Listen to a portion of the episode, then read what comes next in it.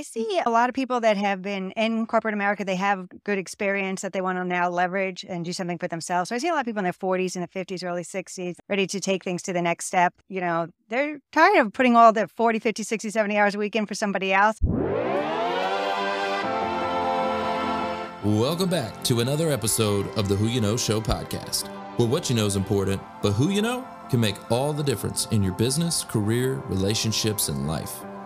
My name is Trevor Houston, and on this show, you'll learn the strategy, grit, and mindset it takes to overcome obstacles so you can level up in your career, recover your cash flow, and live the life of purpose that God intended for you. Don't forget to look at the mic drop moments time stamped in the show notes below. And if you've enjoyed today's episode, make sure to pay it forward, subscribe, and leave an honest review so we can improve. Thanks for listening.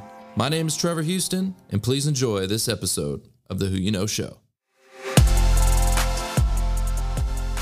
We got West Coast in the house. Yep. Lauren Grant. Coast. She is a senior franchise consultant who helps individuals that want to get into business ownership but don't know where to start. Don't even know where to start at. You were with us a few weeks ago in Coach's Corner, Yeah. and we had five or six people who had just started up a franchise. It was crazy. Like was I, crazy I couldn't that set day. that up myself, but yeah, you were there a couple weeks ago. Yeah.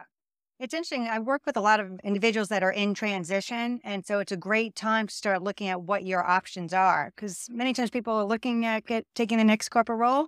And sometimes it's a great opportunity to say, what else is out there for me? Maybe I want to build something that's mine. Right. Mm-hmm. But franchise, it's not for everybody though, right? It's tell me what are you looking for? Who would be a good fit for a franchise? Business ownership, it, to your point, is not for everybody. It takes special skills, it takes an interest, usually people with good, strong business background, management, communication skills.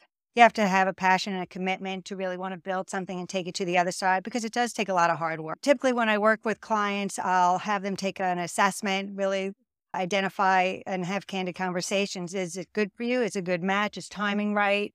So there are a lot of criteria to identify up front. And it's a lot better to know up front is business ownership right? But going through that exploration, especially now while you're in transition, can be helpful because you can either rule it in or rule it out as being a fit for you. Yeah, that makes sense. It's kind of like a lease. I was explaining to this like leasing cars. It's like, mm-hmm. eh, I mean, it's the same as mine, but you just mm-hmm. have another option at the end. Mhm. You just have Yeah. another option. I'm from the car business. Yeah, man. that's how Brian explained it to me. Yeah, and it's kind of like that. You're financing half of it. But anyway, okay.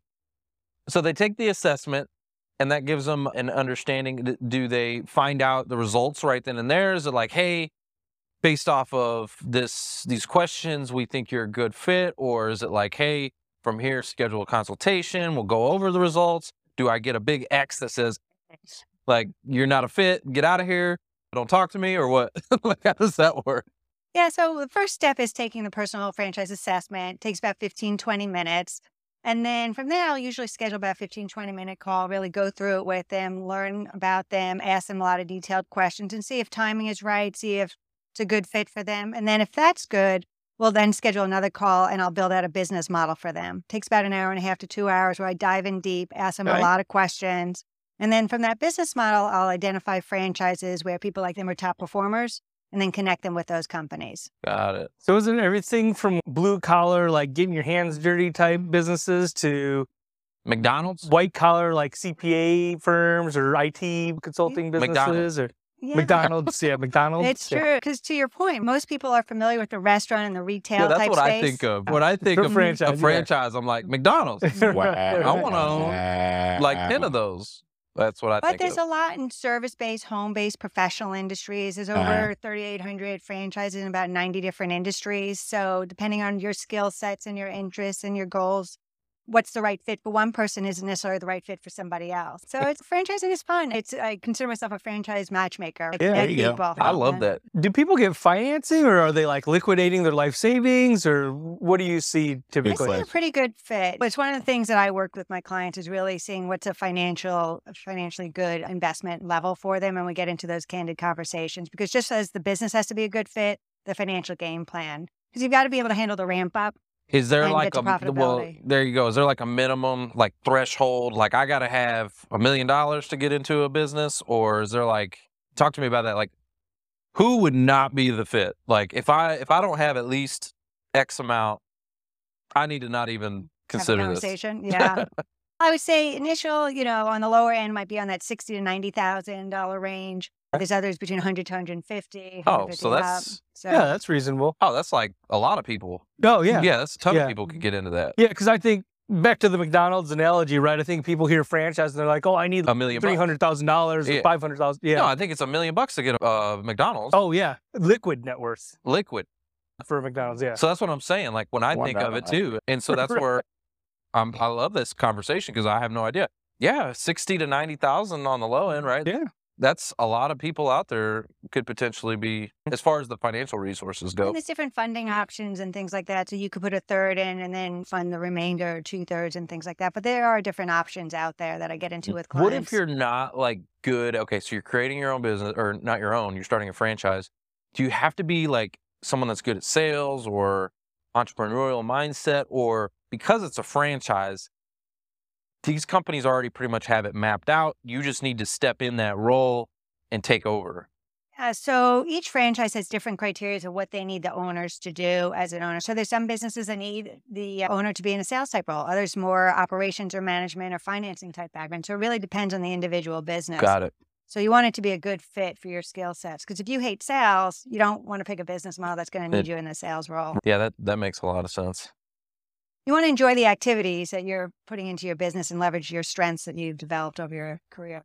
Who was it, Mark? That was uh, somebody recently was going to do like a closet business, like a custom closet business. You Hmm. remember that? yeah, yeah. That was um, Glenn and Yeah, yeah, yeah, yeah, yeah. Glenn. Yeah, so we worked with somebody that they were going to set it up, and they went through a whole long process, and it was like figuring out what was right and what was wrong, and they asked a lot of questions, and they even were asking questions to other franchise owners. Okay. And during that process, those franchise owners were trying to sell them their franchise. So that was a red flag. That wasn't the right franchise for them because the other owners were trying to trying get to out, get out. Yeah. Mhm. right? And see, those candid conversations are a huge part of the process. Right. And one of the things, because you'll learn the good, the bad, the ugly Yeah. about getting involved in a specific business by talking to current owners, because they don't Mhm. hold back. They will share with you all the details of what it takes to be successful, where the Let's do it. challenges are, where the strengths are, what the community energy is, what the culture is, what it takes to be successful, what to stay away from.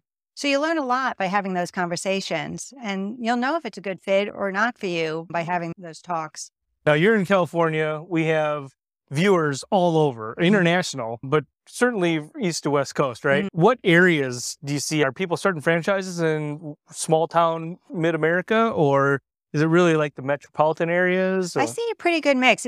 Each franchise will know what areas they'll do best and They'll know the Right. demographics that they need to be successful. Maybe they're looking for a certain population. Maybe they're looking for seniors or kids or number of households or businesses. So they'll have a target hit list of where they're trying to open and they will have done their research. So if they don't think it's a good fit, they'll let you know. Okay.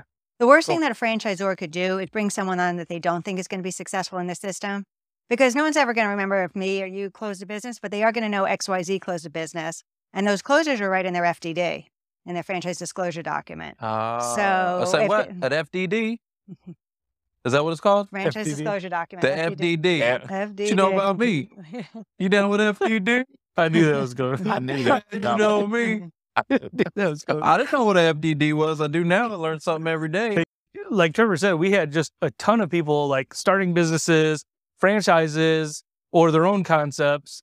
I think that do you find that it's job seekers that are doing this, or what kind of people are you finding are actually taking the plunge? I work with a lot of people that are in transition because Trans- it's okay. that time in their life when they're open to it, they're rethinking their career, they're rethinking their direction. And Better my be open to it. Is go wide first, look at your all your different options because while you're peeking your head up and saying what's out there for me, it's a Mhm. good time to go through that exploration. Because once you get started with work, you get going and you forget about these things.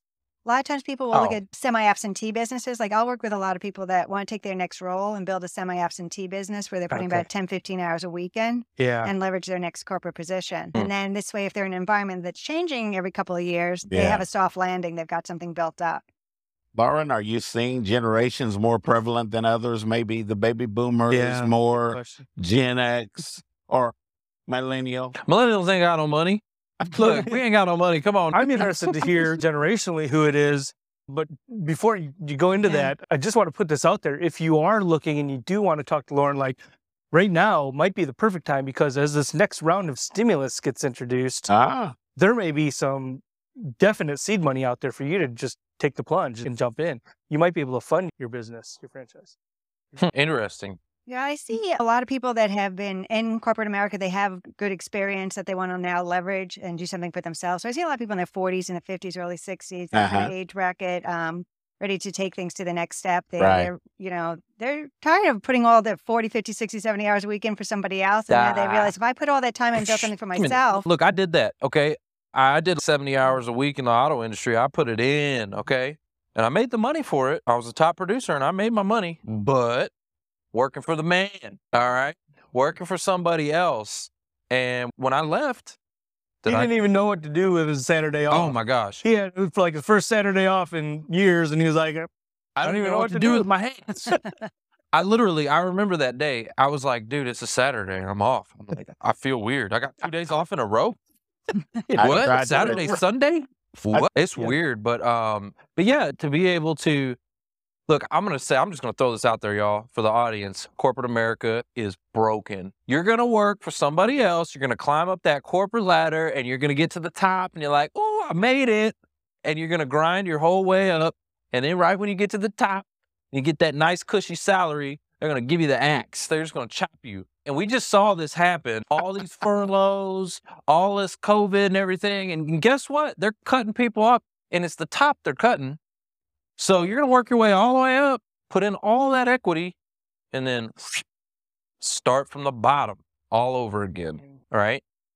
How many of you can relate? I want y'all to tell me if you can relate to that. I had somebody who is in our network and we were talking about how we can help them. And they were like, Oh, I had a friend and he had a, a job, but it was like entry level. And he said, Well, you're just going to have to start there and work your way back up. And, and it's like, No, I'm what, 55 years old? No, I'm, Yeah. I'm not going to do that. That's Yeah. crazy. Man, what a great opportunity.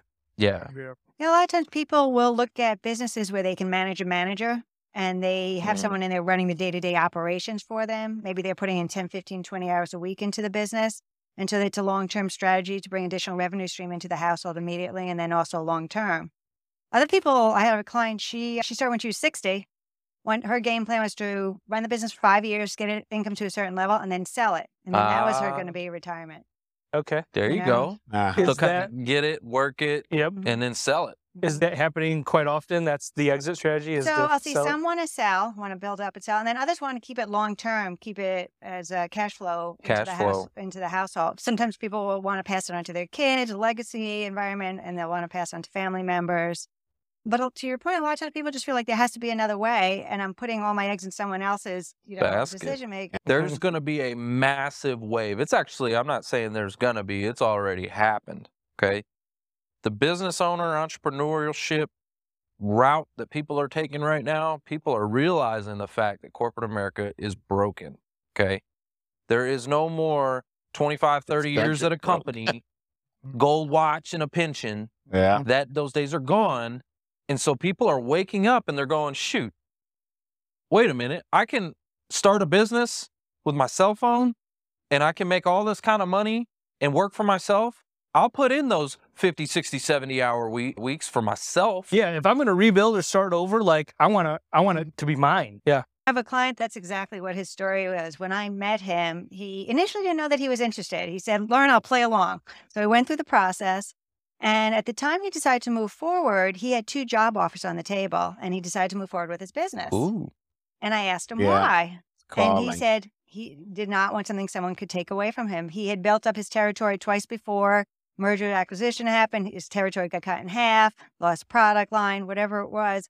But he was not able to continue. So he figured if I'm going to go through all this work, I'd rather sacrifice on the front end the, the base salary, build something that's mine, Oh, and yeah, no one could ever it. take it. Uh, I did that. I did exactly that when I left the auto industry. I knew I was going to go backwards Yeah. Go to, to go forward. And now I have way far surpassed eh, anything I was ever making in the auto industry. But I had to go backwards first. If Yeah. it's yours, it's a different game. You wake up every morning, you're excited about it. And honestly, it doesn't matter the salary difference. Yeah. You'll enjoy a different part of life that wasn't salary directed and you'll enjoy it more. I'll tell you. You- No, you're right. Because Yeah. I'll tell you what, like working. Let's say, I, and I did this a lot, fi- a 15 hour day in the auto industry. Oh yeah, on I your work feet too. Uh, 15 hour day there, but I still do 15 hour days now, but I don't feel. Like It doesn't like it feel like yeah, I didn't know. Mhm. because I'm the one that says when I can start and stop. Yeah. I'm in control of the whole process. So there's no one says you have to be here at this time. You have to stay here. You, you can only leave.